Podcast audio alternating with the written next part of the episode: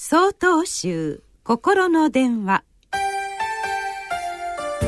今週は「法の雨」と題して茨城県安全寺染谷天秀さんのお話です。法華経に甘露の法雨を注ぐという言葉が出てきます。甘露とは甘い味のつゆ法は法律の法という字でお釈迦様の教えのことです。雨は雨。つまり甘露の法雨を注ぐとは甘露のような最上の味を持つお釈迦様の教えの雨を注ぐという意味になります。お釈迦様の教えが雨に例えられているのです。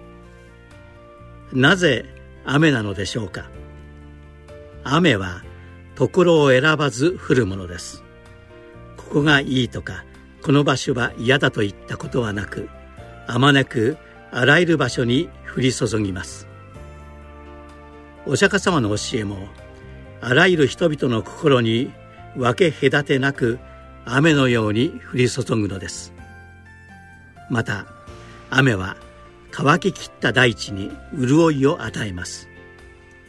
同じようにお釈迦様の教えは乾ききった私たちの心に潤いを与えてくれます。私たちの心に染み渡り安らぎに導いてくれるのです。さらには燃え盛る炎が大地を覆っている時雨が激しく降り注いだならばきっと炎を消し止めてくれるでしょう。私たちの心が煩悩の炎に覆われている時お釈迦様の教えが激しい雨のように降り注いで怒りや欲望の炎を消してくれるのです。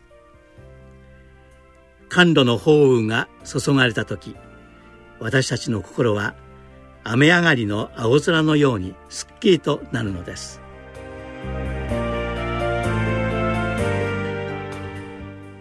6月11日よりお話が変わります。